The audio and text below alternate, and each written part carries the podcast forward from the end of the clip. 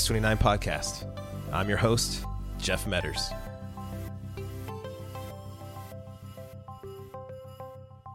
Hey, Acts 29, season three of the podcast will launch next week with new content, new guest interviews, and more. And some of these episodes are super practical. It's questions we hear from you all the time. Uh, who should be our next hire in our church plant? Well, how do we install, equip, and identify and train elders? Uh, what do lay elders do? And why does eschatology and, and, theology matter for our church plants? These are all great questions that are all a part of us making disciples and planting healthy, missional churches. So thanks for listening to the podcast. Hope you enjoy the next season. Go ahead and subscribe if you haven't already. And I hope this next season is a blessing to you. And I look forward, hopefully, to seeing you in Denver October 3rd through 5th at our North American Conference. Grace and peace. My name is Tyler St. Clair, lead pastor of Cornerstone Church Detroit in the beautiful city of Detroit, Michigan. And I want to take you back a few years. I want to take you back to 2014. Uh, I was in the process of church planting in my neighborhood of Northwest Detroit. We were building our team. We were having monthly worship services, and I was cautiously optimistic heading into Resurrection Sunday. And then the bottom completely fell out for the second time. This was my second time attempting to plant a church in my neighborhood. After a week of pneumonia and a sinus infection and pink eye, I didn't know you can get all those things at the same time. Uh, I arrived to our, our, our makeshift gym for setup, thinking I was going to open up the building for my team, and there was no team. No one was there. When I say no one, this isn't black preacher hyperbole. This was literally no one other than me in a runny nose, coughing and hacking, unloading a truck in the snow. It snows in April in Detroit. Loading up the, the building, putting the seats out, and then I had to go back home and pick up my family. And then I found out that my uh, person who was leading worship for me had a bit of a rough night, and I was leading worship that Sunday as well. So, after setting up the space, running the service, leading worship very feebly with some tracks, and preaching 10 minutes, hacking and coughing, I knew it was a wrap.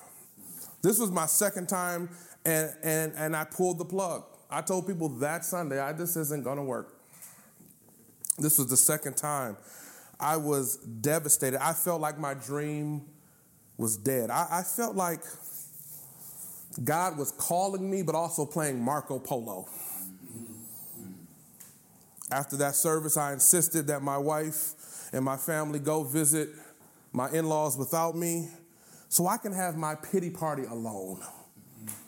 I went to two drive throughs, spent a lot of money on food. I'm a comfort eater. Pray for that.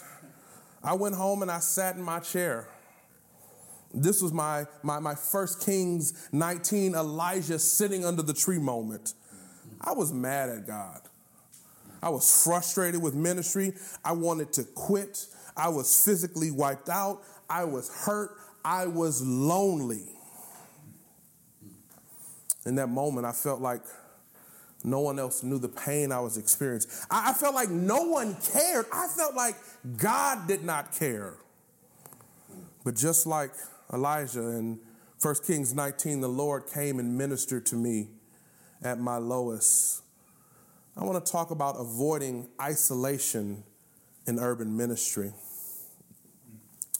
In 2022, with, without being mystical, without being uh, uh, hyperbolic, I believe we are at a, a tipping point in regards to pastoral leadership in our country. Our country is fractured racially, culturally, socially, politically. We are on the brink of financial implosion.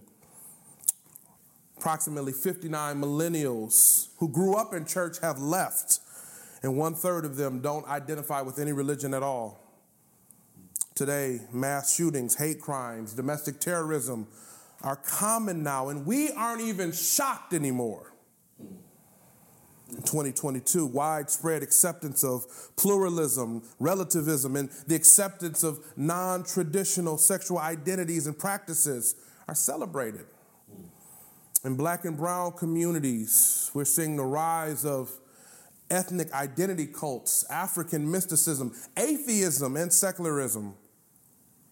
Oh, and by the way, we are pastoring and leading through a global pandemic that won't seem to go away. These are unprecedented times to be a pastor, especially in the urban context. Listen to this statement from a recent Barna uh, Institute article.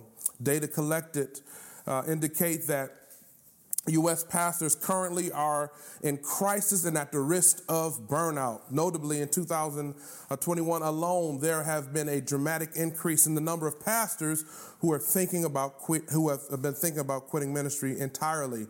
38% of pastors polled indicate consider they consider quitting full-time ministry within the past year. Anybody else felt like throwing in the towel? Trying to figure out how to worship online, trying to figure out how to shepherd people, to tr- trying to pastor and navigate through crisis and deal with your own emotional uh, health at the same time along with dealing with nonstop problems, death, criticism, betrayal, crisis on the daily basis. Pastors deal with extreme loneliness and isolation. In an article, uh, Seven Secret Pains of um, Pastors, Philip Wagner says 70% of pastors consider themselves not to have one close friend. Inner city pastors uh, experience this to a greater degree. Unlike our suburban counterparts, we lack staff, we lack, lack support, we lack time, financial resources, and we have increased demands. Despite being married 18 years, having five children, yes, I said five, many friends, colleagues, brothers and sisters in Christ, I've experienced great loneliness during my time in pastoral ministry. I've had seasons where I felt like the distance between me and everyone else was like the east and the west. I felt loneliness, and this loneliness has often led to great sadness and depression. But by God's grace, I've made some adjustments. I've, I've sought help. I've repented of being self sufficient, and I've seen God move in my life. So, how do we pastor in the inner city? How, how do we pastor amongst the forgotten and the left behind and not deal with great isolation? First thing is we have to learn to grieve well. We have to learn to grieve well. Very often in inner city, pastors are bivocational, overwhelmed, and stressed, and we think that we have to go nonstop. We're running on adrenaline and, and living constantly in survival mode. You are pastoring in survival mode.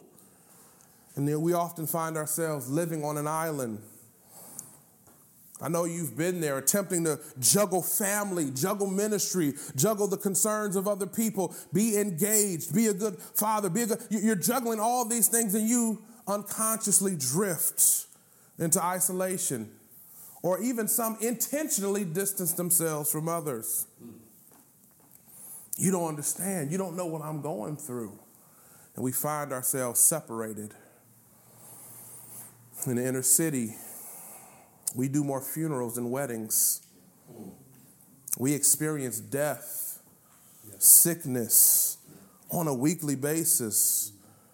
Our job is more akin to a first responder than a religious leader often. I've personally noticed that, that I've drifted into loneliness very often because I did not stop to grieve the losses that I was experiencing. Constant loss Someone come, you pour into them, you disciple them, you get them into rehab, you, you get, and, and then, they, and then they, they go, they leave, they die, they OD, they go somewhere else. We must learn to mourn and to grieve well if we're going to have sustained pastoral ministry. Grieving is the process of acknowledging your pain, acknowledging the pain that you feel, and giving it to God. Grief acknowledges that you're feeling pain and, and you acknowledge the new dynamics that come after the loss. And it draws you closer to the Savior for healing. Grieving well is a grace from God, and it gives you longevity in pastoral ministry.